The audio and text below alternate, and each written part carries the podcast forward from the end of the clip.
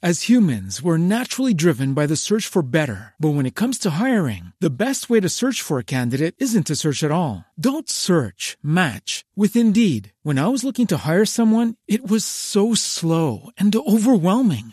I wish I had used Indeed. If you need to hire, you need Indeed. Indeed is your matching and hiring platform with over 350 million global monthly visitors, according to Indeed data, and a matching engine that helps you find quality candidates fast. Ditch the busy work. Use Indeed for scheduling, screening, and messaging so you can connect with candidates faster. And Indeed doesn't just help you hire faster. 93% of employers agree Indeed delivers the highest quality matches compared to other job sites, according to a recent Indeed survey. And listeners of this show will get a $75 sponsored job credit to get your jobs more visibility at Indeed.com slash podcast. That's Indeed.com slash podcast. Terms and conditions apply.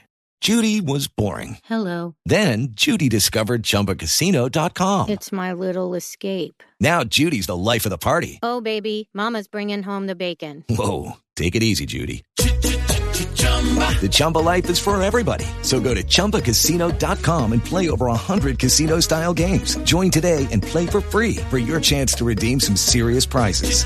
chumba ChumbaCasino.com. No purchase necessary. Void where prohibited by law. 18 plus terms and conditions apply. See website for details. Hey, it's Jeff here. Have you heard about Anchor by Spotify? Let me give you a rundown. Basically, this is the easiest way to make a podcast. It has everything you need all in one place. It's what I use. It's what I recommend to everybody I talk to about starting a podcast. Anchor lets you record and edit podcasts right from your phone or computer. So no matter what your setup is like, you can start creating today. Then you can distribute your podcast to the most popular listening platforms. That includes Spotify with a single tap. Anchor is also the only place you can publish video podcasts to Spotify. I did this for our Game of the Year podcast. It went very well. People responded to it very nicely. With Anchor, creators can even earn money in a variety of ways, including ads and podcast subscriptions. And that's what enables Anchor to offer all of its services totally free. Download the Anchor app or go to anchor.fm to get started. That's anchor.fm or find the Anchor app in your mobile phone store.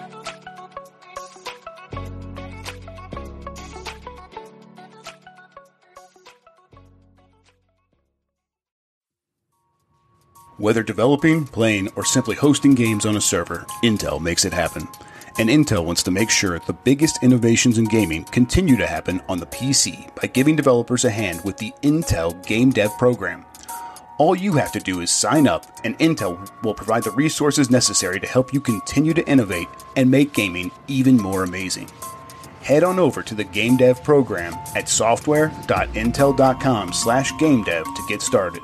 Again, that URL is software.intel.com slash gamedev.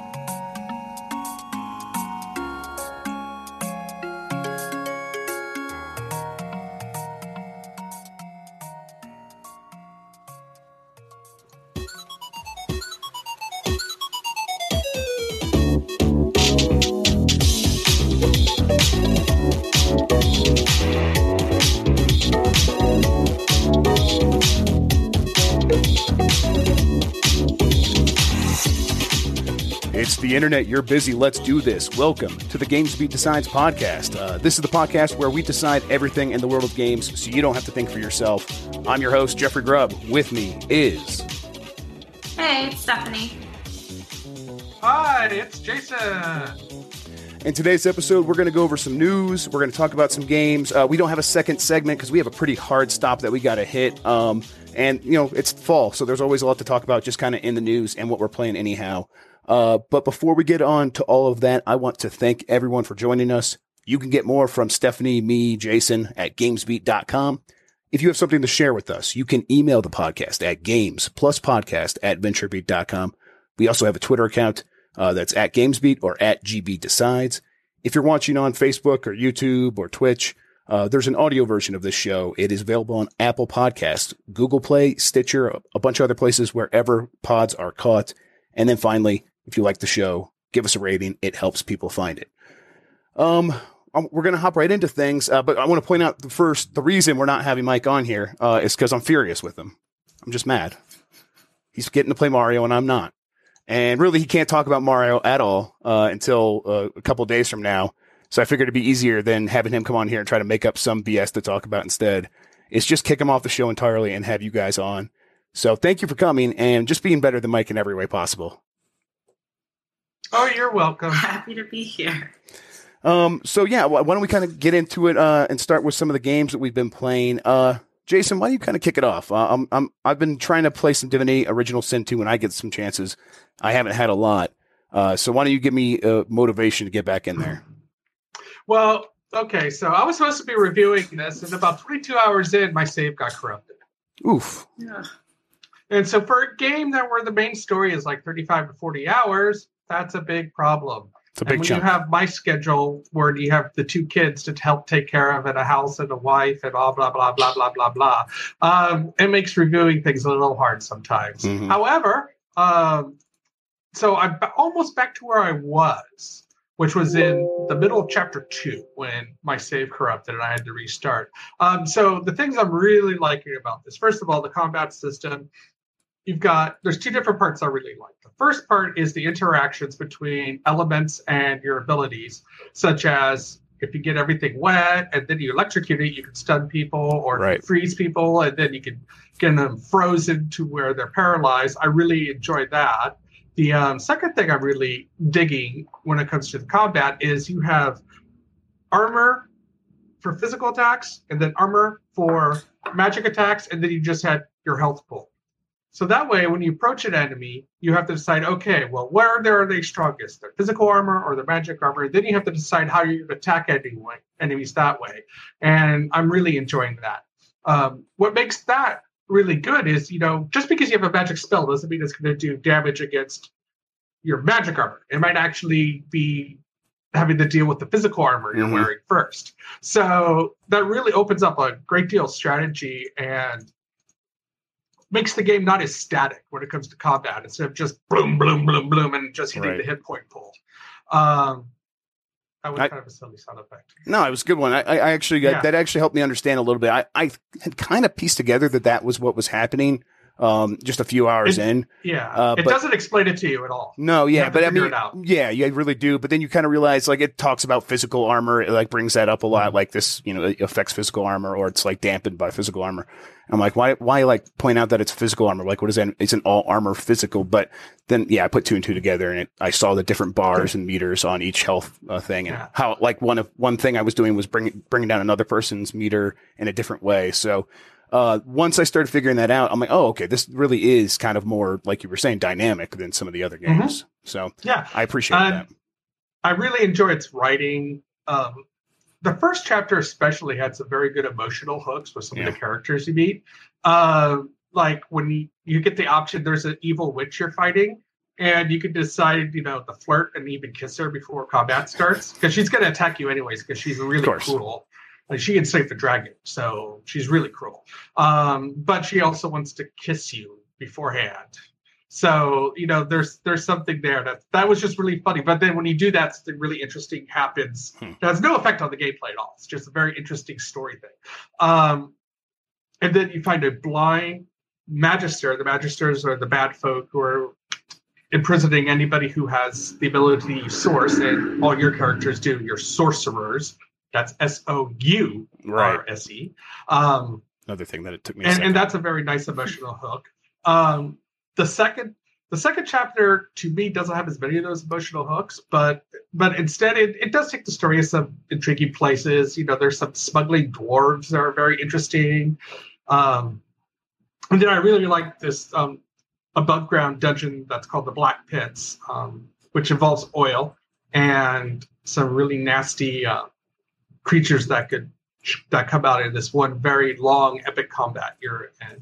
Um, I'm really liking it. It's it, it's getting up there to now. I'm trying to decide. Okay, well, do I like this better than I do Baldur's Gate 2, Shadows of Amn, which is my favorite RPG of all time. right. So Well, I mean, it's good You that, know, you're- that you can even have that conversation after all this time, like with yourself. Yeah. Like, that's nice. Let, let, Yeah. let me, let me ask you about the game real quick. Uh, two things. Um, well, one thing because I can't remember the other one right now. The first thing is what character early on. Oh, I remember the other thing. But first, what characters do you suggest that I try to stick with, like, or that I should have in my party? Is there anyone that stands out? so if you're not playing as Fane, have Fane with you. Okay, I I, I am Fane, so yes, Okay. yeah, okay. I'm very excited about Um, that. I like having I like having Lohse with me Okay, I because she's right the one now, who's yeah. got the demon in her head. yes. Um, Beast is fun to have with you. He's the dwarf who's a pirate captain. I Haven't met him yet. Yeah. Yeah. Um, and then from there, uh, I have I have uh, I have Sabine, the um, I'm saying her name wrong, but she's the I- yeah. elf assassin Right. who yeah, is a little crazy. yeah, she's pretty um, my-. Yeah, in my first playthrough, um, I, I created my own character, Mm. and in this one, I'm playing as Fane because I realized that oh yeah, you, you kind of want to play as one of these characters. Yeah, one of the yeah these are, these are this like the the undead or like the skeleton the actual dead Yeah. characters these skeleton guys. I really like the way that the uh, skeleton dwarf lady looks, where she still has the like the curvy armor, but she's just a skeleton in there. Yeah. It's really good stuff. What, what's really cool about undead is people if the people realize you're undead, your enemies, they'll Mhm. cast healing spells on you, which hurt you. right. Hmm. And poison, of course, makes you better. Yeah, I that alone kind of made me like very excited. I'm like, uh, I could go in here and just play it like you know vanilla fantasy game, but kind of going in there and having even just like that basic thing twisted on its head, where poison heals you. I was like, huh, that really introduces a lot of situations where Yeah. you know I can maybe play creatively. It might force me to be creative, so I was excited to try that. Um, the other Yeah. thing. How do I drop people from my party so I can accept someone else in? I was trying to figure that out for a minute and I gave up. Well, you either talk to them okay, and you, you tell them there'll be an option for them to go away, or when you're bringing in somebody new, that option to drop someone should appear. Okay, all right. So maybe there was just a weird point in the story where I wasn't Yeah, actually going to this person in my party. Um, Yeah. okay, we should we should keep moving because, like I said, we had a hard stop. Mhm. Uh, why are you Yeah. playing Dragon's Dogma uh, right now? I, I know it's a good game, Well, but I'm playing Dragon's Dogma on the PS4 for two reasons. Number Okay. one, because Dragon's Dogma was one of my favorite RPGs of the PS3, Xbox One gener- I mean Xbox 360 generation. Right. Um, and the second reason I'm playing it is because uh, I'm playing it with my kids. Okay. Uh, how is And so, how is that working for you? Are they digging it? Are they getting it? yeah, because we made the character together. Okay.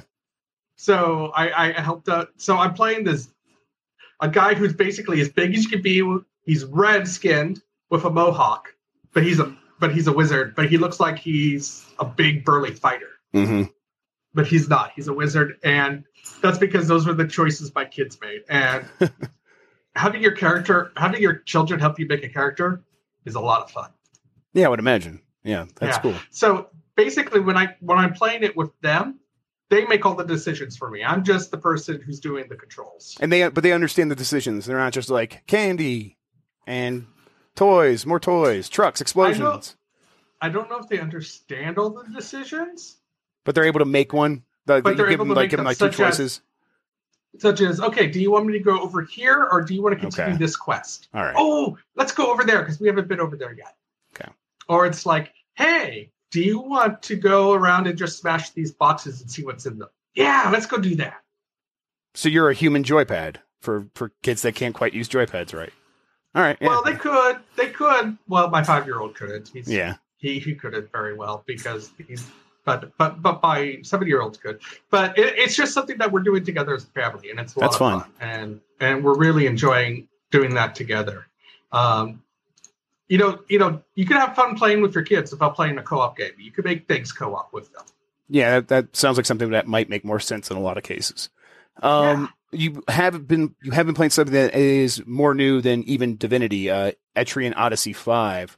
What are, yeah your, what are your thoughts? This is a, a series that I've So- tried a couple times and just never I could never penetrate it. so it's kind of like going back to the basics for this series Mm. so And just real begins real quick as the, a for people that don't know, the, the, the, it's a RPG series where it's like you go like screen by screen, right? Is that still how it works? Uh, Yeah, it's it's a, it's an old fashioned dungeon crawl, Right. like a wizardry or a might and magic, and you're mapping it with the with the touchpad of the 3ds. Mhm. So you get to draw your own maps and make your own notes. Um, so that makes it a lot of fun.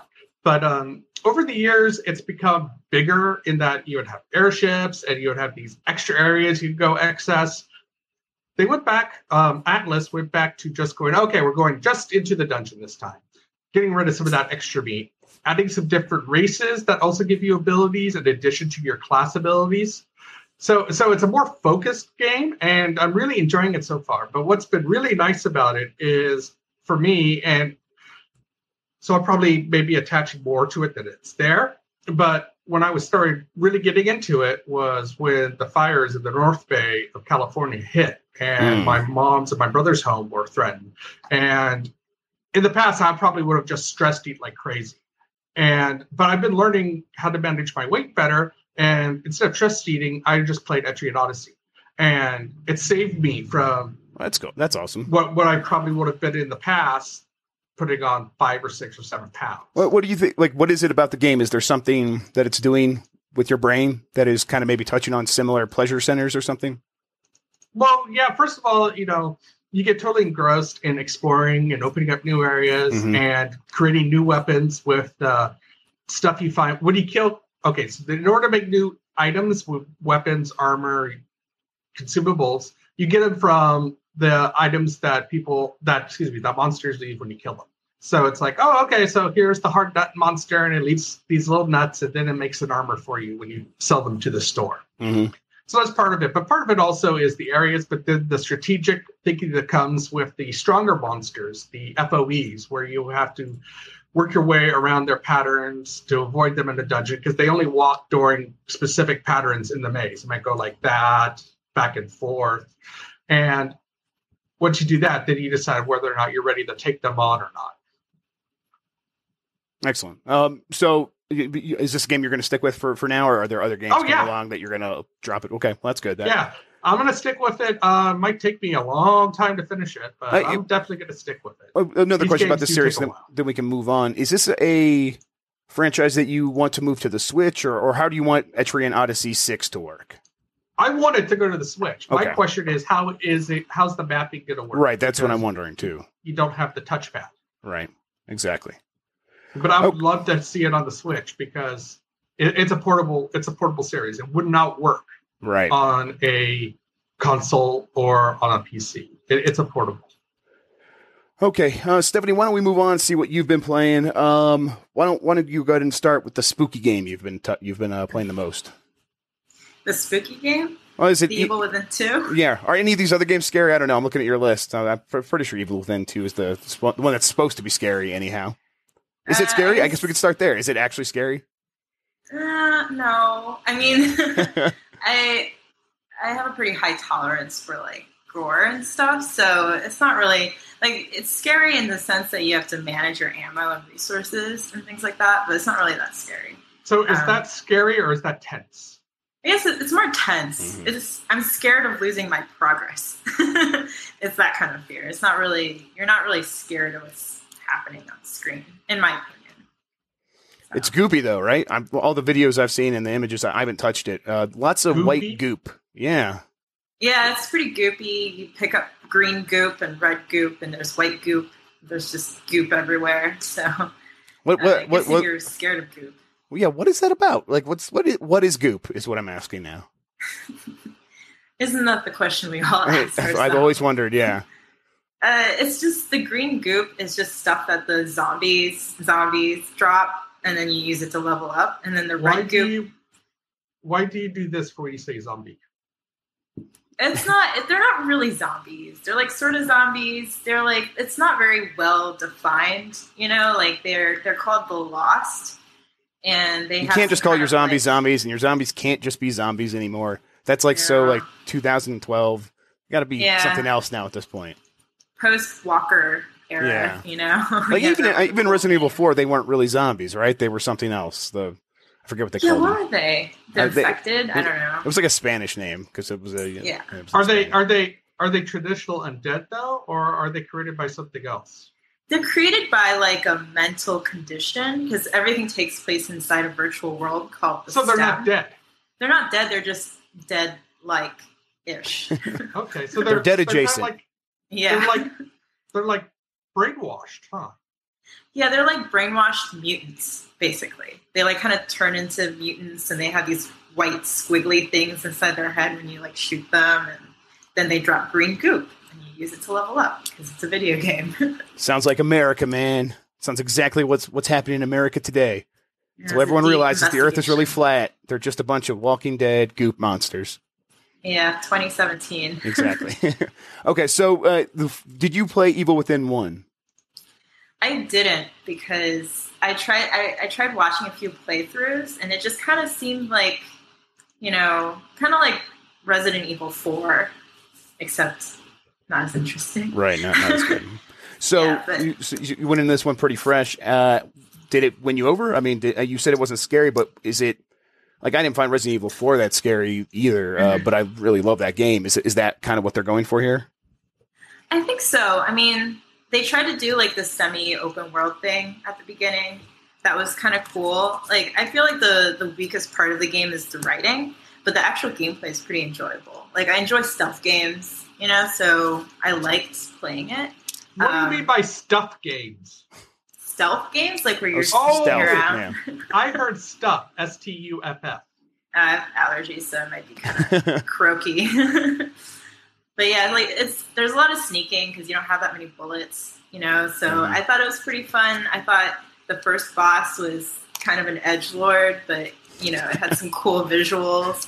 So it, I don't know if it won me over per se, but I don't think it's boring anymore.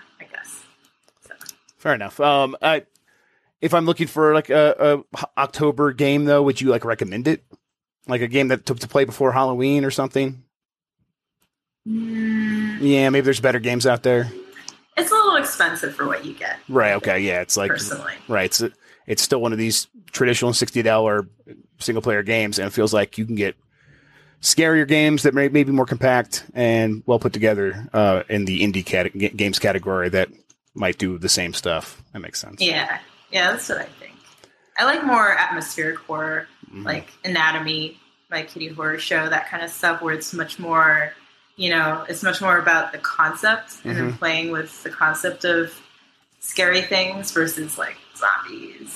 Well, goop. you know, and, and two, let's face it, with your generation, what's scary is student loans. That's right. yes, and health insurance. Uh, let me ask. Uh, I I did. I have heard that this game has uh, uh, an open world portion. Um, did, did you? I mean, is that something that you could experience, or is that something you could bypass? And then, how does that work with like a game that's supposed to be scary? Like, can't you just avoid parts of the game and just walk past it? Um, yeah, you can avoid some of the encounters, which is actually kind of cool because you don't you don't go into an encounter expecting something scary. So when it does happen, uh, like there's this like ghost girl that like kind of follows you around, and she only appears when you trigger her in certain sequences, and you can just like not trigger her at all. Huh. Um, so sometimes when you're wandering around doing side quests and following basically uh, you you pick up these resonance signals, which kind of lets you know when there are side quests or like ammo or resources nearby. If you decide to like follow up on that, then sometimes like crazy stuff will happen to you, and other times you can just you know you just find like shotgun shells. but it's it's kind of like a you know it's kind of a crapshoot, which is kind of an interesting idea. Right. I just wish that that had either remained consistent throughout or there was more story payoff because there's basically like notes that you can read and like audio files you can collect, but it doesn't really expand on the world, so the payoff doesn't seem like it's there. Mm, okay, yeah, that that I um I enjoy these immersive sims that build their uh, story out that way, but it always feels like um in the best ones it leads to somewhere that does have an oomph, has a punch at the end, uh, you know, a punchline or whatever. Um, but you didn't feel that with what you were doing in this open world, and as you were finding the story through this environmental exploration, uh, the payoff wasn't there, in just that. You, that none of that stuff led anywhere, or well, how does it not pay off? It just doesn't pay off because it doesn't. So, like, the big question for me is like, why is it's like this big organization called Mobius? Why is Mobius creating this virtual world? Why do they want to take over the world and plug everyone into it? Why is everything like, you know, falling apart? And why are people turning into these zombie things? That doesn't really get explained at all. You know, so a lot of the notes are just like, oh no, stuff is happening Okay, oh no, there are zombies. And it's just like, well, yeah, you know, like I'm here. I can see it with my own eyes. You know, so it doesn't really, it's supposed to be like, ooh, it's spooky. Like someone was here and now they're not because a zombie got them. But, you know, it doesn't really, like the first couple times it builds atmosphere, but after that it's sort of like, yeah, ooh, sounds like missed yeah, opportunities. Yeah. Okay. Well, we can move on. Uh, what game do you want to talk about next that you've been playing? Oh, Jason, if you have a question, you can you can ask it. Go ahead. I don't have a question. Yeah, shoot. No, no, I was going to ask. Well, what about your play? Because I thought you were going to have us move on to something else. I'm sorry. Oh no, no, I was gonna. I wanted to kind of go through her list, and I'll uh, I'll finish up because I haven't been playing too I'm- much. So I'm just being an old man right now. yeah, God, Jason, why are you so old? All right, Stephanie. Show So yeah, yeah. Uh, what, what game do you want to talk about next that you've been playing recently? Um, well, I just finished High Hell, which is really fun. It's just like a fast-paced first-person shooter from uh, the guy who made Heavy Bullets, and it's published by Devolver Digital. So Right. just finished a review of that. It's just pretty fun. There's not much to say about it except that it's just really quirky and just a really fast-paced, and it's just a lot of fun. Um, it, it just the look reminded me of uh, thirteen, which is like an old GameCube game, uh, like Roman numeral Oh, thirteen. jeez. Yeah, that cell shaded shooter. Remember that, Jason? Yeah, Yeah. it, reminded, it reminded me of that just in terms of the way it looked, but the way it played, it, it looked just kind of yeah, like you were saying, like a fast paced Doom. Maybe uh, Is I it mean, is it sci-fi? Is it It's kind of like it looked like um, uh, Die Hard, kind of okay. Yeah, it's. Like an action. You mean game. High Hell or Thirteen? Yeah. High hell. High Hell? High yeah. Hell. You're Yeah. just like infiltrating Satan's. Oh, you are okay. All right, Yeah. yeah.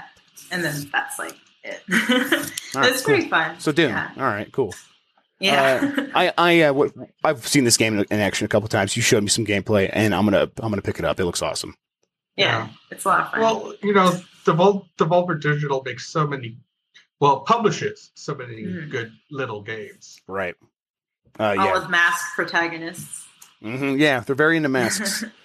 Yeah. They uh, killing bosses for some mhm. reason. yeah, They're they're raging gonna against the machine. all the characters are gonna take on masks, and it's all gonna be the same person. I don't know Yeah. who. I don't know who, but it's gonna be it's gonna be the same. Um, Next April. why, why don't you uh, touch on uh, "Bury Me, My Love," and uh, then maybe we'll get into a little bit of Assassin's Creed. Sure. So, Bury My Love comes out, I think, later this week on the 26th. And it's a really intense game, but I highly recommend it. I haven't, I've finished it a few times, but like I haven't gotten the good ending or a Mhm. good ending. It's basically, it's based on this woman's story. Like she fled Syria and made it all the way to Germany, which is like a 3,000, you know, mile trip and it's based on her conversations between her and her loved ones. So it's a mobile game, and you play as her husband who's still in Syria, and you have to help her make these decisions as she's getting to Germany. Like you have to help her decide should she take this route or this route. You know, who should she trust to help her get somewhere safely? And it's all via text messages, like a text messaging interface. And it's like really, really intense because you know it's based on stuff that people are really going through. And because it's taking place during the Civil War in Syria. Yeah. She's a refugee. hmm Yes, it, like it takes place during 2016. Uh, so like stuff is happening in Syria, stuff is happening to her on her way to Germany. Um, she's meeting like thousands of other refugees, and it's just like, and it, it like kind of tells you a little bit about the politics and the history of all the locations she's at, but it's more about that personal connection between her and her husband. And so it's it's really great. Yeah, I was gonna. I was gonna ask like um, maybe some examples like of how of how that works because I would I would imagine like it's not um, ham fisted trying to bring up uh, American 2016 politics. It's very much about these two people and uh, the decisions they have to make. Right, like that. Like it's Mhm. very very focused on them. Is that how it works? Yeah. It's like, for instance, one decision is like when she goes to Bulgaria, you know, like I think it's Bulgaria, she can decide to try to add a connecting flight to make it further to her destination. But if she does that, then she's going to have to go through airport security, and you have to decide if you're willing to risk going through security without a proper visa, or if you're going to risk just like going like a shorter distance and then having to figure out another way to Mhm. you know make it all the way so it's like little like sort of real life decisions like that that kind of tell you about what it's like at the borders you know and kind of gives you a, a, perspective into what refugees have to go through when they're in camps you know and how the resources are divided amongst like all these people who suddenly appeared and, and need a lot of help so. Yeah, that gives me like just kind of anxiety thinking about it because um, I I uh, I, I have it like that's what the way I am in my life. Where if my wife needs something and she's texting me and she needs help, uh, you know, I'll be sitting there on the phone trying to help her make decisions, and it's like that stuff weighs on me. And usually, it's just like like what food to get to bring home. Mm-hmm. So it's very trivial stuff. Uh, and then to try to like um, empathize in a way that would put me in a situation where I am thinking about, uh, you know, uh, you know, almost life and death, like, you know, life and life or death adjacent again. Um, it's yeah, that would be. I I could see why it, it would be intense. Um, this is on mobile platforms. You said. Yeah. So sometimes she'll have to stop texting you because she is running out of battery or whatever. Yeah. And okay. then you get you have to wait for a push notification from her. So it's like someone actually. Whoa. Okay, you. that's incredible. That so like on your actual phone, like you put you have to put the game down, and then you just got to wait for the push notification to say the game. Basically, the game's ready to play again, but really, it's just your wife is is texting you because she got her battery, you know, charged. Yeah. So That's like kind of ingenious. Yes. it's amazing. Yeah. Okay, and yeah, I can't wait to play this. Actually, this sounds like a a really smart way to convey what is happening over there. I'm that. More I'm importantly, do you feel like you learned anything about the experience of refugees? I think it's not anything that you wouldn't know if you've been reading the news, but it really puts a face on the conflict. You know, like if, um, if you know someone who's personally like a refugee, then maybe you have an insight into this, but I personally don't. And so playing this game, really, I, I haven't felt this emotionally connected to a character in a really long time. Like, I actually really care. Like, I've gotten a couple of the bad endings, and it actually is just like, oh, God, you know? Oh, like, yeah. no, my wife. So, so like, I, I think that it really, it, it, it causes like an emotional reaction now when I hear stuff about Syria, where before you're sort of removed, like you feel bad and empathetic, you know, but you Right. don't feel like a, like kind of the gut punch that you get. When I, and I think that's maybe um, more interesting interesting at this point because I think a lot of people have trying to try to do the thing where oh games as education games that here are some serious topics and games could be a, a way for people to learn about this stuff. Uh, and yeah, of course it could be that, but it seems like games uh, can do the thing where it's like a, a Spielberg movie about a real war conflict where no, you're going to learn about the human element of these of these of these battles and of these tragedies and what people actually go through. And when you think of those things, you'll think of that that person who in that mo- even that movie that you know is just retelling a, true story, but you'll think about their their plight and you'll associate with that, and you'll have those that that that that newfound feeling, that new now uh, newfound depth of feeling, uh, thanks to experiencing their story. And games, I think, uh, haven't realized that there are ways to do this, and this one sounds like one that kind of nails it. Um, so yeah, I'm I'm totally into this. Yeah, I, I think it's really great. I mean, it's not like fun, you know. I think we've Yeah, moved but- beyond the discussion of whether or not games have to be fun. Yeah, clearly. I mean, Yeah. of course not. They don't. yeah, In my opinion, they do not. yeah. I mean, if people don't want to play games that aren't fun, that's their that's their thing. Feel you know, feel free. But the games themselves don't have to be fun. Um. All right, let's move along. Uh, I'm going to pick that up. Uh, uh, Assassin's Creed. Uh, you have Assassin's Creed and the Invisible Hours here. Are you going to like? Are you picking and choosing which one you're going to talk about? Or Um, those, yeah, we can. I haven't played that much with Invisible Hours, so those are just like my two in progress games. Mhm. Um, that's basically a VR game where it's similar to the theater, the interactive theater performance Sleep No More, oh wow, which okay. basically puts you in like a hotel physically. That's like where Macbeth, like a version of Macbeth, is happening all around right. you. And you're in close proximity to the actors. Like, it, it- yeah. right. Yeah, and interacting with the actors, and you can overhear parts of the story. You can choose which plot lines to follow. So it's like that, but in VR, and it's about um, Tesla's assassination or murder. So you show up at the house, or you like kind of make your way to the house, and then he's been murdered. You're a detective, and there are a couple suspects, like Clue. You know, there are a couple suspects there, and you have to decide who to follow and which like clues to pay attention to. So I've only spent about maybe one or two hours in it, um, but it's like a really cool concept, and it works really well in VR. So Excellent. Um, well, then let's let's go ahead. and Let's get into Assassin's Creed. Then uh, it, it we're recording this beforehand, but the the preview sort of streaming embargo should be up.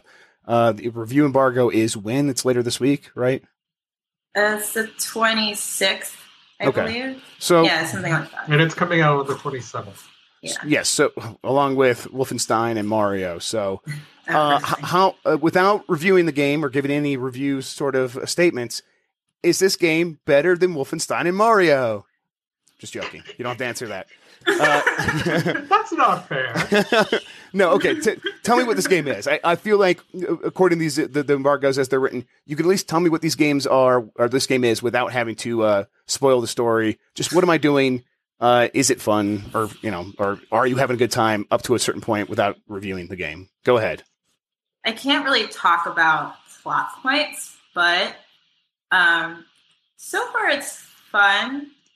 I'm. It's like really open world. Like the map is huge, Mhm. and of course you're assassinating a lot of people. You know, but um, I so I personally haven't played any of the Assassin's Creeds since like the first one, so Yeah. I was not expecting like mini games and like detective work. At some points, it's sort of like CSI Ancient Egypt, you know? Yeah. That- so that's some- a little. That's something that was introduced introduced a few games uh, ago, and I I really like tho- that stuff. Um, is that Just like that CSI Ancient Egypt? Yeah, totally. Um, you, you know, you know, CBS is working on that. Oh yeah, of course, without a doubt. Um, is are you finding this stuff uh, interesting? Is it keeping you uh, playing the game? Uh, is it keeping like the pace up, or are they just distractions? So I think it's interesting. It's fun, but it kind of people are going to kill me for this, but like it kind of goes back to the same issues I had with the Evil Within Two open worldness, which is when you have like a really dramatic storyline, and like the main character Bayek in Assassin's Creed Origins has like a really dramatic, serious storyline, you know, like, and he's like a serious dude. When you have a serious character and a serious storyline and it's open world, it kind of diminishes the impact of his storyline, you know, because you're like, oh no, I have to go do this thing and it's super important. But first, I'm gonna go over here and I'm gonna race some chariots, you know, like it's, it kind of diffuses any narrative tension that's there. Mhm. So like it's fun, but I think it's avoid it's like keeping me from getting really sucked into the game. Um, but like the world is beautiful. Like you know, I'm glad that you still do the thing where you jump on top of the spire and it swooshes around, you know, and shows you like Right. the vistas around you. Um, there's a lot of hunting, which I also wasn't expecting. So I, it, it might just be me. I'm like a latecomer, you know, like. No, I mean it's interesting to hear like your perspective on that because I, it for me it's like okay, clearly like they're moving towards this um, sort of very samey Ubisoft model of open world game where the Far Cry games have hunting and those that that system worked really well. So of course it's going to be in the new, new Assassin's Creed games. Um, so yeah, to me like it just makes sense. But I, it was interesting to hear like you, how you come to that and like you said you didn't expect it, but like is it interesting? Like is that interesting? Are you having fun with the hunting? Does it feel like you're achieving something? I think it's fun, but like, I don't know. It's going to really depend on how the story pans out for me. I think is I, I can't really make up my mind until that. I mean, it's fun.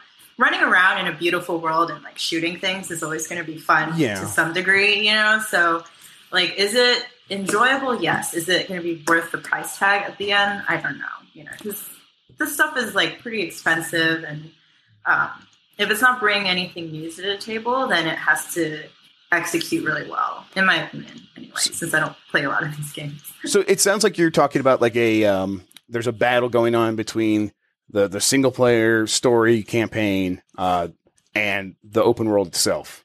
Um, it, for me at this point, I, I you know I came off playing Zelda this year, and it felt like the story sort of got out of the way of the systems of the world and just let you and, and kind of said, gave you permission to go and and say no, the systems in the open world that's the reason you're here. Uh, the story stuff kind of maybe just sprinkle some stuff here and there. Maybe you'll like it, maybe you won't. Doesn't really matter. And I think games that are open world maybe should be moving in that direction where they embrace their open worldness. Um, Mhm. Does Ubisoft do anything in this game to reconcile the the sort of the fight that the open world is having with the single player campaign, or do you feel like it's just these two separate silos that you're picking and choosing at any one time? For me, it feels like two separate silos, as you put it. Like, I think, like, the reason why Zelda was so great was because you're discovering the world you know, and there's just there's so many surprises and so many things that you would stumble upon. Like the first time you see that thing flying in the sky, you know, and you're like, what Right. is that? But in the world of Assassin's Creed Origins, I feel like some I'm only like 15 hours in, and I'm already starting to get the same sort of side quests and Mm. like same like outposts and stuff. Does it you does know? it feel like Dragon Age Inquisition in that regard, or because to me it felt like the open world of Inquisition was a separate game from the story of Inquisition. Yeah, I think so. Like I think you're you're either choosing to do one or the other. You know, like I'll just I'll do the open world stuff to like grind and level up. And then I'm like, okay, now I'm ready to go back to the main quest now. But it feels like you said, it feels totally separate. Like it doesn't feel cohesive to me. So I don't know. Just Um, my opinion so far. Yeah, no, of course, yeah, and and, and that's that's fine. I'm not too surprised by that. Uh, do you think that someone coming at the game, like for the, for example, the way I play uh, most Elder Scroll games, uh, I'll I'll engage with the storyline for a few hours, and then I will never ever touch them again, and I'll still play hundreds of hours of, of Skyrim or Oblivion or whatever. Um, You're the guy who tries to get as many cheeses rolling down the hill as you can. Exactly. Yeah, I'll just mess around. I'll do. Yeah, I'll do that. But I mean, I'll just I'll, I'll mess around with the side quests and stuff. I'll you know those side storylines. I'll often enjoy those way more. Um, but you know that's all part of the open world. You you stumble across that kind of stuff. Uh, it, it, does this game enable that sort of thing where I can maybe just at a certain point ignore the story, uh, or or is that not an option, or does it not feel like an option?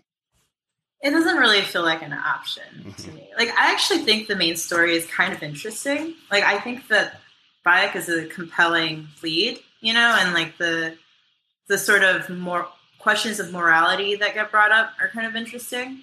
Um, so to me, the open world almost feels like a necessary evil, sort of. I mean, it's like a fun thing, you know, but I don't know. Ask me in like thirty hours, maybe Mhm. at that point, I'll be like, no.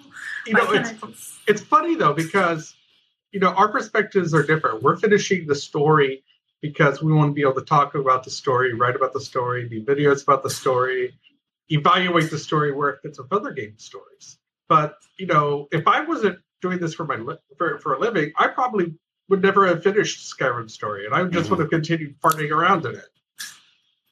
Yeah. Yeah. I'm still looking for shrines in Breath of the Wild, to be honest, like Right. because I never had to review that, you know. So I'm just taking my time looking for ghost horses and stuff. I, I don't regret rushing through that game at all. That was a good time too. I, that was one of those weird games where I think it works both ways. Uh, we don't have to talk about Mhm. Zelda. God. No, Uh, but I think it's something to bear in mind with open world games is, you know, well, does the regular consumer care about the story or do they just want an interesting world to do weird things in? Well, yeah, but that's why I, why I asked because um because I, I think one of the key differences is Mhm. that this char- this character is a named character who has a story and a background, and you don't really like in you know when we play Skyrim or whatever, you know you're creating your own character and it doesn't really matter, and you could you can apply whatever you want to that character and and play that role however you want, but it very much is role playing, and Assassin's Creed is role playing light where it gives you this character and the character has a very set story and you're going to go discover what Ubisoft has written for you. And I, I could see in a, a number of ways how that would conflict with um, just exploring the world at your leisure. And, it, and basically what um, Stephanie sounds like she's saying is like that is kind of a conflict, a li- at least a little bit, right? Yeah, I think if the side stories were a little bit more compelling, because I don't mind, I love side quests, you Right. know, but Me in too. this case, I don't know. It's because sometimes you get games where the side quests are more fun, more interesting. They Yeah. tend to be. They tend to be. It Yeah, can be, yeah. yeah, because they don't have to do sort of like the big good meets the big big bad, and then they fight, and then you know it's all tied up with a bow. But But like in this case, yeah, the way like like side quests will work in a lot of open world games are uh, especially Ubisoft games like they'll introduce the first one and it will be part of the story and then in the world you see like the 25 other places where you can do that same side quest over and over and like it increases in difficulty over time and it unlocks different rewards uh, but it's pretty much the same thing each time is it is it still that yeah. I mean, like, I think I've gotten like a million like heavy blades now. you know, and like I don't really use them either because I prefer just like a light sword or a spear. So like, you know, I feel like they're just giving you weapons or they're giving you a chance to level up. it's not really. I mean, like you're learning about how people are like oppressed in ancient Egypt, but it's not like specific historical details. Mm. It's just like bandits came and they're bad. You know, can you help me? So it's just yeah, it, it seems like a missed opportunity so far. But maybe you know, maybe I'll change my mind. We'll see. Um, last thing, the map when you uh do get all the side quests, um, or the main quest or whatever, uh, does it just like fill in with like a million icons, or does it try to do the Zel- the Zelda thing where like you're picking the stuff by going up in the tower and looking around yourself? Um, like how busy is the mini map or the map with icons? It's pretty busy because um, it kind of comes pre-populated. Right. You don't even need to go to an area to okay. find out that there are quests there, and then you can send. You have like a little falcon, like bird. Your drone, yeah. Your drone from Watch Dogs Yeah. 2, yeah, has been repainted into a bird. Yeah, totally. Yeah, and then they he she just like tracks like targets for you, and then you just go straight there. Okay. Which I think is another reason why it feels it feels like it's a linear open world. Like all the side no, yeah, that yeah, that that's Ubisoft. They that's totally their mo. That's how they've been doing this stuff. They give you a million options, but if you want to just, it, they also make it real easy just to beeline right through it. So yeah, not surprised. Yeah. Someone's My- Alexa's my yelling at them. Yeah. I know, my Alexa. I'm sorry. um, okay, I got a couple games. I'm, I'm just gonna talk about real quick. I've only played like uh, maybe an hour or two of Fire Emblem uh, Warriors. It is a it's a Warriors game. It's um a Musou game. These are it's like Dynasty Warriors. It's like Zelda uh, like Zelda's Hyrule Warriors from the Wii U from a few years ago. Um, and it's just got Fire Emblem character, characters this time. There, I guess there is some strategy element that I haven't uncovered yet. But from hearing other people talk about it, it sounds pretty whack. Uh, so I'm not looking forward to even like interacting. Now, I really enjoyed Dragon Quest Heroes, especially the second one. Right, but I mean, do you feel the need to play another one right away? If you do, that's okay. You may maybe you are one of those people now, Jason, and that's okay. You can admit it. That's this is a safe place. Well, for me, it has to be a world I care about, and I don't care about Fire Emblem. okay, yeah, all right, that's fine. Uh, but there are people that play every single one of these games. They'll play every single Dynasty Warriors, and that's that's totally cool. Do your thing. Uh, it's never going to be for me. Um, but even like at this point, I'm I'm, th- I'm starting to think like even applying the worlds I do like, uh, I can maybe go a little bit longer without playing one of these. Um, I would maybe- totally play a D&D Musou game. Eh, There's something there. Like uh, if maybe if it was Star Wars, Oh, maybe, that I- would be a lot of fun. maybe I'd get into it. Who knows? But probably not even then. Um, you imagine going through a field and killing 185 beholders. yeah, I mean it, it, that's the. I mean that stuff. I guess is still satisfying to a point when you see that number just keep going up, and it almost feels like a clicker game, like an idle game where you're just tapping the screen. And I'm just like tapping the button and like, oh, 100 people killed, two hundred people killed. I'm like, all right, I, I get this to a point. Um, golf stories the other one i, I beat it and i uh, maybe like 17 18 hours i didn't have much left after i talked about it last week with mike um i think i really like that game quite a lot. Uh think prop the, the problems are, are are stuff that a lot of people have already touched on. The putting is a bit confusing just because the, sl- the the slant of the green is not physically represented in the world. So you don't like see arrows like pointing down on the grass to say oh you're going to curve this way. It's just one arrow in the top right. And it takes a long time to sort of figure out what that arrow even means uh, is going to happen to your ball. Uh, but I, you know, I figured it out. I was able to get through the game, no problem. It's never very hard, uh, but it's just It's- charming all the way through. It's just Is really. that putting thing because it's not a serious golf sim? I, I definitely think that's part of it. Like it's very forgiving in its putting. So like you can't read the green very well, but if you get the the the pixel of the ball Well, Near I the- can't either. I've been playing golf for almost 35 years. Exactly. Yeah, totally. But like if you get like the pixel of the ball like sort of near the black pixels of the hole, it'll go in. It's, it's going to go in as long as you're not going too fast and it bounces out or whatever. Uh, it's very forgiving. Um, so it, that's why I think it's one of the reasons it, it didn't bother me. But I could see people coming from the Mario Golf games that did this pretty well in 2D, kind of being disappointed by that. And I wouldn't be surprised if this is something that the developers are like, actually, maybe we can update the game and put that in there since we have a bunch of money now because I think this game is selling very well.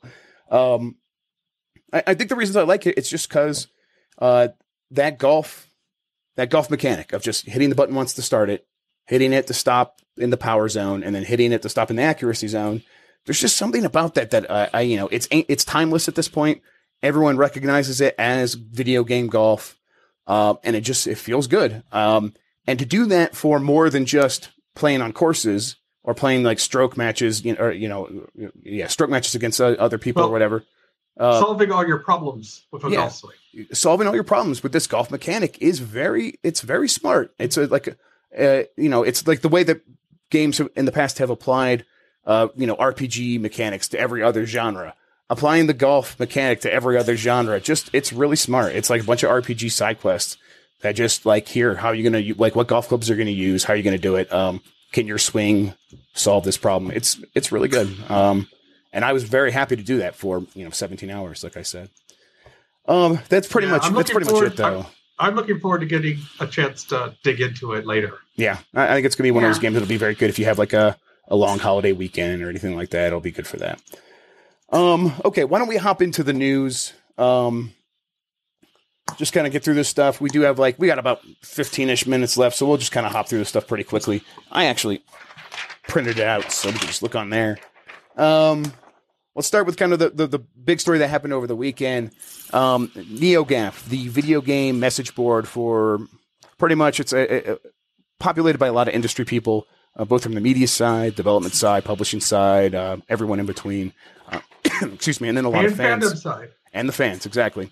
Um, it's it's been around for a long time. It's it's very popular uh, in all of those circles, uh, and it was shut down over the weekend after after uh, the administrator of it, Evilore. Um, I actually can't remember his name right now off the top of my head. I didn't print it down here, but uh, Evilore is, is his online handle. He was accused of sexual misconduct, and this is not the first time that that's happened. Um, in response to that, a bunch of threads of very angry people asking what is going on here because this is something they've heard before, rumblings of, and now it sounds like it's it's this it, this woman pretty much confirming it. Um, they wanted to know what was happening. Those th- threads started getting shut down uh, by Evilore, I believe. In response to that, every moderator except for one uh, ended up quitting and resigning from the site. And then uh, Evilore could not keep up with the incoming posts. Seems like he shut it down, and then he hasn't quite brought it back up. Like it's it's kind of uh, technically back online, but now it says down for maintenance or coming back online soon. Um, I believe at this point uh, that we're recording this on Monday night, it's still not back online. Uh, it's a, it's a weird thing, um, but it's not surprising that this is happening right now because we are coming off a a period where people are kind of sick of this stuff, especially at, you know coming off Trump and then going into Harvey Weinstein, uh, who's had more than thirty women accuse him of various degrees of sexual assault. Uh, and if you're going to be in a position of power and this is something that gets thrown at you, you have to. There's a couple ways you can handle it, uh, and trying to immediately shut it down. And then it sounds like he's now gaslighting the woman, um, saying that she is uh, out of her mind and stuff. Uh, these are probably not the ways to handle this situation, uh, even if on the off chance he is not, you know, responsible for this behavior. Uh, so, you know, for people who want to learn more about this, um, Patrick Klepek at Right. Waypoint wrote a fantastic piece going over the whole thing. He talked to to some of the people involved. The Evilore, his name's Tyler, Tyler Malka. thank you. Yeah. Um, and then, you know, Kat Bailey at US Gamer has a nice little thing on it too today. I haven't read Um, her shit. I'll should read probably- that for sure. Yeah, to, you should probably go see that too. Um, you know, for me, it's it's really hard to talk about it. Not in the in the um, sense that you know I'm glad to see somebody who's facing sexual harassment um, and even serious charges like this having to deal with the consequences of it. But I'm just not attached to the. Yeah, I, I'm. You know, I visit there But, every you once in a while. It, it, it has this reputation for being very insidery, and it takes a while to get your name approved to even like be a junior member, and then it takes even longer to be a, a full member and all this stuff. So it's like got this exclusivity club about it. Um, and it does. It has done a pretty good job, and this is all the moderation team that quit of keeping many of the trolls out. It, it you know, it, it's not, it doesn't put up with the Gamergate bullshit, for example. Um, and that was nice. That, that I think that's one of the reasons that it, Well- it had the staying power is because they had a, a very attentive What's group of moderators. what's really cool here is those moderators themselves saying, you know, we do we don't accept this. Yeah, no, those moderators This are is not legit. acceptable. Are legit for sure. I haven't had a chance to read through the Waypoint article yet, but I do remember one of the posts saying that the moderators were helping sort of delete some of the threads. Do we know if that's true or not? Because I heard what I heard happen was they were helping him sort of cover it up until they could figure it out internally. And then when they asked him what statement he was going to give, apparently whatever he said really upset them. Maybe it was he was refusing to take responsibility for it, and then that's when everyone quit. But I don't know if that's. I think there's. I think there's a, a possibility is uh, that that is the case. Um, uh, again, GAF has a policy about not putting posting stuff without evidence or whatever, and I think they were using this to like say, okay, just for now, we're going to delete these because uh, we, we, don't want anything to turn into a witch hunt. Uh, so let's we'll figure it out, and then once we understand what he's going to say, maybe we'll uh, allow one thread to happen so we can discuss this there. Um, and, and there is some consistency with, there with how they've handled some other stuff in the past. At the same time, uh, I you know it, it's it's tricky. It's it's it's a sticky situation where you're not you know this is when it involves your own management uh, and how you handle that. It's going to be uh, it's a it's a horse of a different color at that point, uh, and there really is no good answer. So I, I could see that still being true. And then once they heard from him and, and being very upset with them, they, they backed off. I, I think there were, like I said, there was at least one mod that stayed and there might have been maybe some other mods that were more, more sensitive to him, uh, or more patient with him for some reason. Uh, but you know, we don't have the inside story there. I think, uh, you know, what I'm interested in seeing though is, you know, where does the discussion of sexual harassment and our culture in the game industry go from here? Will more people be taking responsibility? Will more men come out and say, you know, this is what I did in my past, and you know, I feel awful about it. I apologize for it. Or will women come forward and say, you know, this is when I was harassed, or even worse, and I feel like I can say something now. Well, I think we have to we have to assume and hope that uh, that women are pl- planning that right now. I think uh, the the story in Hollywood right now is that there is a massive uh, um, a spreadsheet going around with uh, among every woman in Hollywood where they are all comparing notes on who has harassed them and who has assaulted them and who's done what, so they, they can have strength in numbers when they come out and announce this. Um, this, this even goes further than you know, it goes to our language. You know, over the years, I don't know how many times I've heard people say, you know, oh, talk to the PR girl. Well, no, no, that's yeah, that's I mean, not appropriate. Don't yeah, it, it, it, absolutely goes like the, the way that uh, women are first considered when they come in here. I mean, Stephanie, you might have already experienced, like you've been doing this professionally with us for a few months. You worked in, you wrote about gaming before. Uh, I know that you've definitely gotten emails that feel sometimes like they have already made opinions on you that might not fully be based on anything real other than that you're a woman. So this is not uh, this is not something that's just going to evaporate. Yeah. But yeah, it, I mean, I don't know if it's going to change until more women are, you know, in positions of power where you feel like you right. can say this stuff without getting professional repercussions, you know. So and I mean, I think that's the the biggest overall thing here is that it's not just about punishing Evilore, and there are a lot of people out there that are just trying to uh, score points against the SJWs of NeoGAF and like laughing in their face that it was closed because it does have that reputation for for like not putting up with GamerGate. But it's not about like him just getting punished. It is about getting past this and then saying, okay, we have to do more to diversify. We have to do more to bring in people uh, of different color, uh, of different genders, of of different sexual orientations, of you know non-binary genders. Just getting more people in here and letting them have positions of power that almost certainly they have the experience for and that they deserve on multiple levels, and not just because it's some uh, you know diversification diversification program uh, to you know be PC because that's it's just it hasn't ever been that what we have here is just a, a, a, culture where a lot of white men started uh, this a long time ago, uh, and they used their very small Rolodex to bring in their friends, and we've done that repeatedly for years and years and years, uh, to the point where, um, you know, the, the, the the industry reflects the problems with our culture and our gender as a whole. Um, and Evilore is probably just the beginning, I would imagine, and and hope that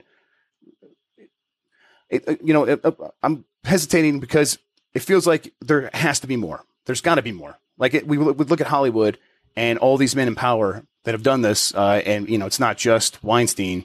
Uh, we hear someone else every single day now at this point. Um, I, I, don't think gaming special and that oh, it's just a couple of people here and there. It feels like it's going to be a lot more. We're coming off of Naughty Dog being very very dismissive of someone, trying to bring Right. problems to them. Uh, it it feels like we're going to have to just let this work itself out, and then from there, not say, "Oh, I'm exhausted of that, exhausted of all that." Uh, oh, wasn't that so hard that we had to hear all this stuff all over again and over again and over again?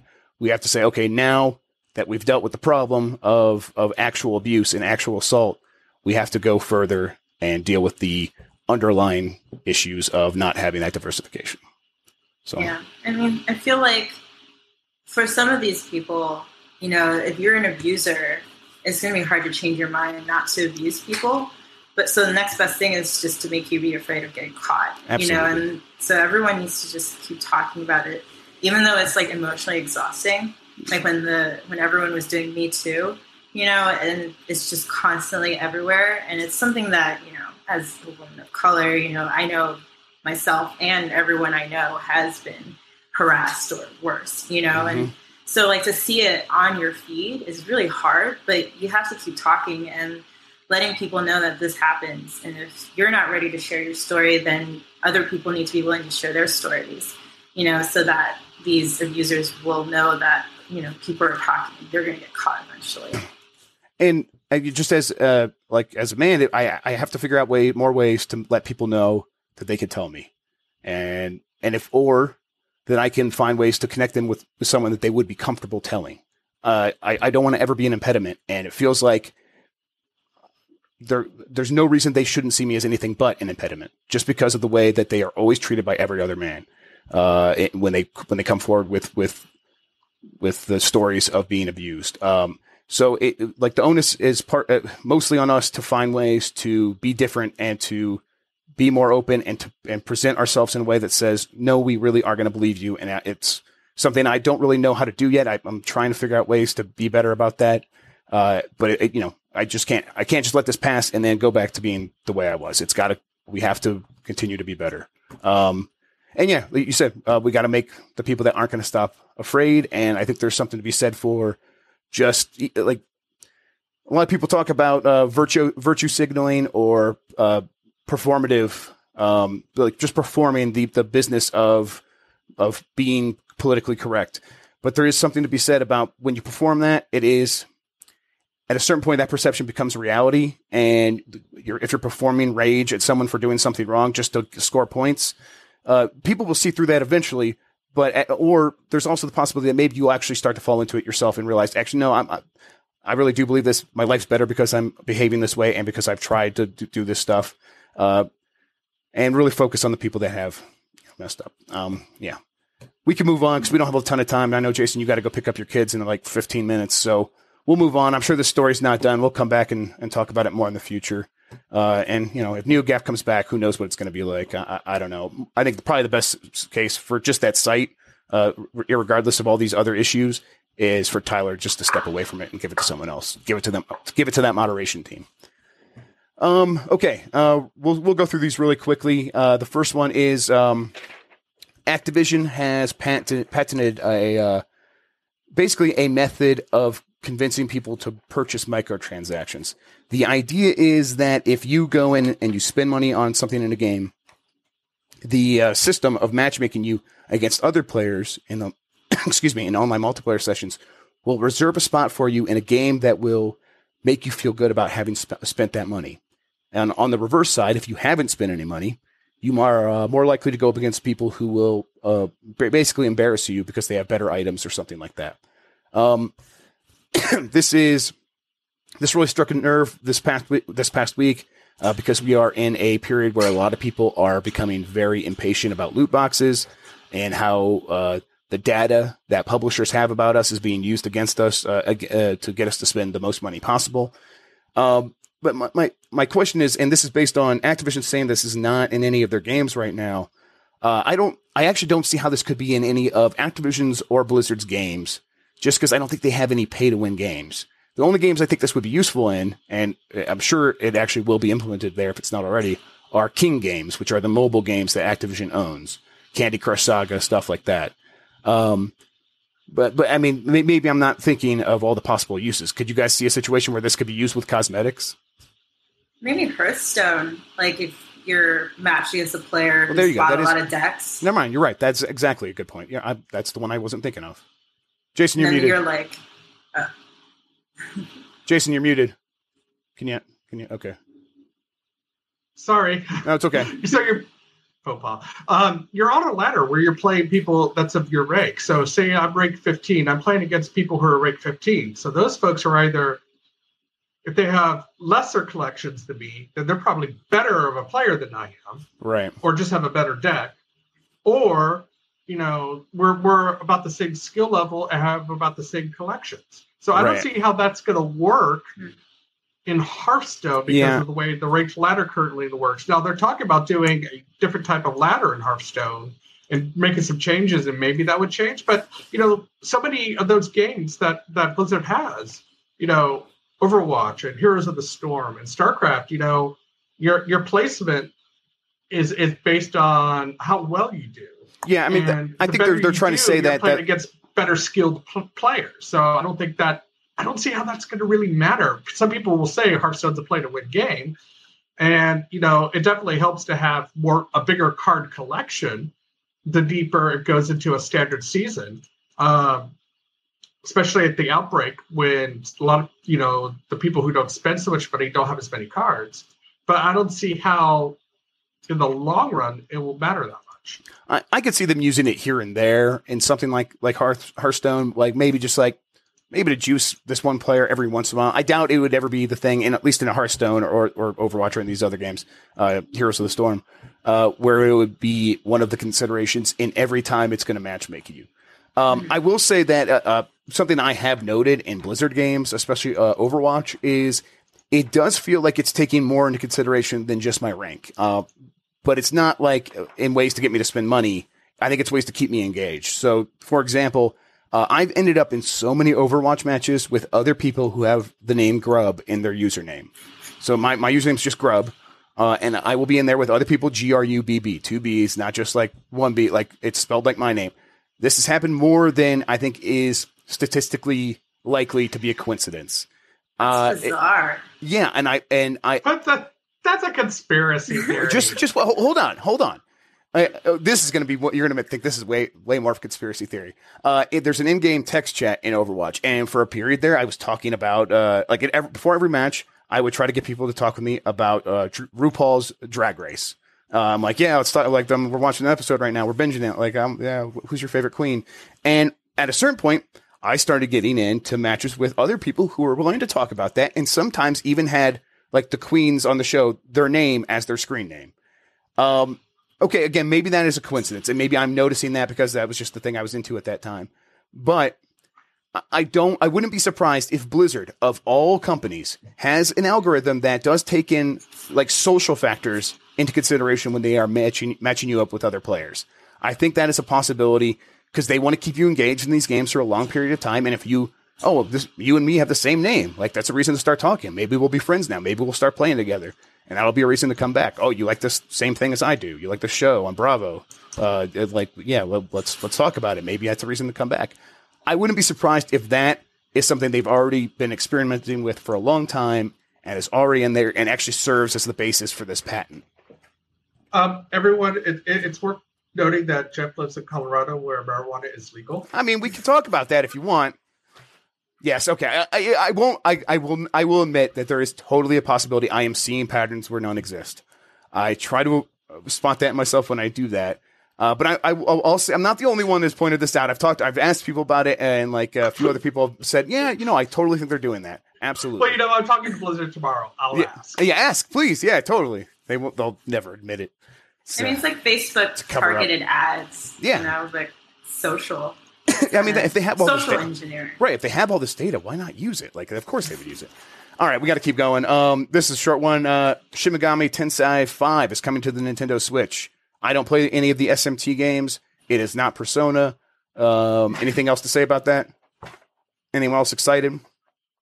I'm getting shrugs I'm from Stephanie. excited Jason's excited. excited. Okay. because, because well, it's it. I love those big meaty role play games that you get from companies like Atlus, and the Switch needs more of those. It doesn't have a lot yet, but this could be the first signs of Atlus saying, "Okay, well, you know, first we'll start with this, and then we'll bring over some of our other games, and then we'll bring Persona over.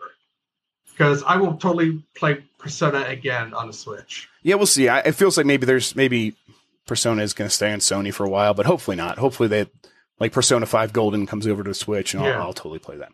And you Uh, know, the more companies that support the Switch, the better, because Oh yeah, it, it's important to have more players in the console market than just Sony and Microsoft. absolutely. Yeah, and it seems like Nintendo's in a situation where they are. They've clearly established a third pillar in that space, and it. Uh, we just saw. I mean, we can go into the story right now. Uh, September NPDs, where we have Microsoft, Sony, and Nintendo um, all doing relatively well to the point where. And Stephanie, you wrote the main story on this. Uh, do you uh, want to go down? Do you have the rundown in front of you? You want to actually just run down some of these uh, numbers here of, of how, how the industry ended up in September? If not, I could just read it off the paper that I've printed off.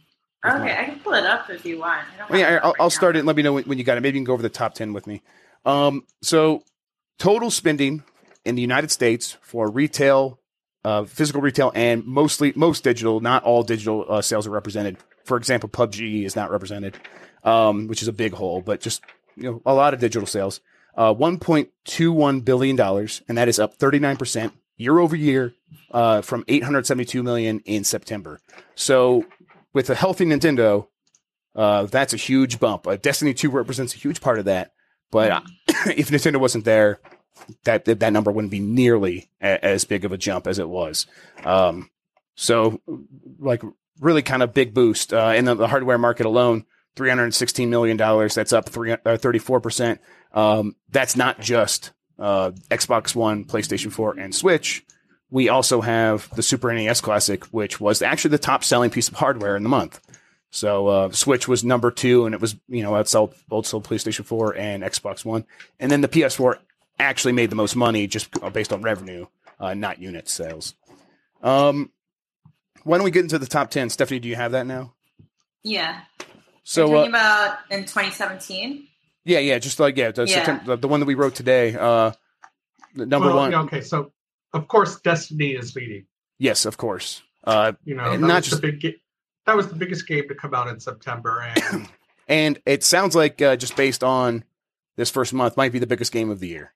Uh, yeah, but you know, we still have time to see. You know, we absolutely do. will, will it will it be Call of Duty? Right, and- that that's probably still not going to happen, but it might be closer than ever before, uh, which is is kind of amazing. Um, Destiny Two is not just the best selling game of September. Uh, it came out and it like in just less than a month, uh, it's now the number one best selling game of 2017 year to date. Um, and number, it's number three uh, over the last 12 months, only behind Call of Duty Infinite Warfare and Yeah. uh, and, and what was the other one? Um, Battlefield One. Yeah, what's really interesting, I thought, was the marketing for Call of Duty on TV right now, getting the old gang back together, hmm. and how, is showing you know how people have changed since the last World War II game for Call of Duty. I, I, I really like that. That resonated with me, and I wonder if it'll resonate with other people. Yeah, m- me too. I, real quick, this is just a, a quick digression. Do you think Battlefield Two is the next game? Like, battle, like they, they just did Battlefield One, but they've already done Battlefield sense. Two, and You know, I Is it don't, World I don't War think II? We'll see. I don't think we'll see Battlefield. You know, the Spanish Civil War. no, but I mean, like they've already made a Battlefield Two. Never mind. It, it- that a stupid digression. All right, Stephanie, what else uh, stood out to you on this uh, top twenty or whatever uh, for, for September 2017 NPDs? Uh, the top 20. Yeah, I mean, just like what what games st- stuck out to you? Like, uh, like did anything perform well uh, that surprised you? Um, I mean, NBA two K two K eighteen came out and it was number two on the list, uh, and it's also one of the top the best selling games of the year so far. So it kind of shows Well, you you know, we're in that both- f- fall season. Both NBA games charted in the top twenty. That's, Yeah. that's no, nice uh, to see. did they? No, the uh, NHL. eight- NBA Live. NBA Live is number oh, 17. oh, it's in the top twenty. Okay, all right. Yeah, I'm not even looking. At the Yeah. field. Yeah. Um, yeah. So And uh, Uh, like there are three sports games right in the top five, which doesn't surprise me, but I'm still kind of like, oh, I, I haven't played any of those. You know? I mean, and it, NHL's right there in the top ten yeah, it's a still. good showing for NHL. right. What I was taken about, what surprises me the most was the number 13 for Pokken Tournament. Mm. Is that Yeah. is that really low? Do you th- you think? No, I, this is a lot higher than I thought would be for a re-release on Switch. Right. Yeah. So I, I, I thought that was pretty good showing. I, I guess we can um, hit some of these other new releases, uh, like we've already mentioned a couple of them. Uh, Madden came out at the end of August. This reporting period, I think, was like August 28th through the September 30th. So like two of two days of Madden weren't on this list. Uh, the first two days, uh, but the rest of the sales for Madden were on there. So it was number three. Um, FIFA 18 was a new release in September. It was number four, or was, did that come out? It may, might have come out in August. Um, Mario and Rabbids, though, that was a new release, and that came in at number five. That's really impressive because it is a, a weird strategy game. It's got rabbits. It's only on the Switch, uh, and it, it, it managed to you know outsell something like Marvel versus Capcom Infinite, which is on multiple platforms, including PC. Um, and it's got the Marvel license, not Rabbids. Uh, so you would think it would have like this bigger audience, but it just didn't work out that way. So yeah, really impressive. Grand Theft Auto 5 is still at number seven. Um, NHL 18 at, at number eight.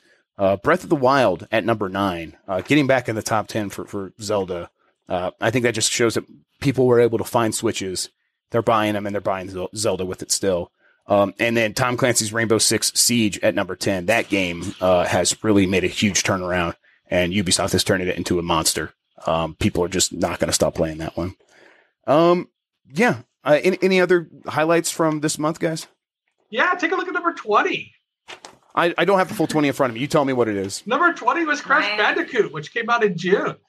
Wow. Okay. Jeez so so you know people are picking up games right now and i don't know if they're buying consoles or if they're starting to buy christmas gifts yet yeah i mean I, it, hardware sales were up so i, I think these yeah. are still people just buying games for themselves yeah, but crash at number 20 that's pretty cool yeah that, that, that game was a pretty big success it was maybe more of a, a success in europe than it was here but still a huge success um yeah i think uh, i think we had everything else the switch uh SNES, Destiny 2, best selling. Yeah, that's it. That's all I have. I'm doing this now. I'm do, I do this now where I crush up the paper and then I throw it at the camera because that's fun. It's a fun thing to do. Tone of finality to yeah, it. Yeah, exactly. Excuse me, I'm, i have gotten too lazy to hit the cough button now. Um, so that means it's time to end the podcast. Jason's got to go pick up some kids. So, Jason, why don't you start? Tell everyone where they can find you on the internet. Well, they can find me at GamesBeat, and they can find me on Twitter at Jason underscore Wilson, all um, lowercase. And I'm not, you know, there's so many different Jason Wilsons. I'm not Jason Wilson from the Washington Post. People keep tagging me as that. He's, does he have the full one without the underscore? I don't know. Fair enough. Um, all right, Stephanie, how about you? Uh, GamesBeat, obviously, and on Twitter at Sweiju Chan, which is S W E I J U C H A N. And I'm Jeffrey Grubb, uh, Jeff Grubb on Twitter, uh, YouTube, youtube.com slash Jeffrey Grubb. Uh, we do the PUBG family dinner every Friday night. This is a thing where we just get a bunch of people from the games games industry together to play Player Unknown's Battlegrounds. Um, and then we invite you guys in. You come watch on twitch.tv slash gamesbeat. Uh, you can join us in the chat. You can actually play the game along with us. Uh, it's been fun. We've been going pretty strong the last couple of weeks now. It's been multiple months at this point. Mm-hmm. That might start being a little bit more difficult to do as the year comes on. Like this Friday, Mario comes out. I don't think I'm going to be doing it. So I also want to put in a pitch here for Stephanie and to provide folks who are listening that she is our main indie games con- uh, reporter. So if you have news in the indie space, be it VR, be it AR, be it PC, be it consoles, talk to her. It's been a, all your indies. It's been actually this has been like really nice. I keep thinking about that. Like, oh man, get indie games and like sh- she's just gonna play them, and then she's gonna tell us like how good they are, and that yeah. is like such a relief to like have someone on that stuff. Like like I, I never ever would have heard of uh, uh, "Bury Me, My Love," and I'm so glad I have. So I'm I'm actually gonna, I'm gonna download that as soon as we're done here. Uh, and with that, I'm going to I'm gonna hit this music, and that's our outro music. And I'm night, gonna, everyone. Gonna say goodnight to everybody. We'll be back next week uh, with Mario, Super Mario Odyssey. Mike should be back unless something tragic happens to him, and I inherit a Switch for some reason. And who knows? Things happen. It's crazy. Until then, have a good week. We'll see you next time. Bye. Bye. Bye.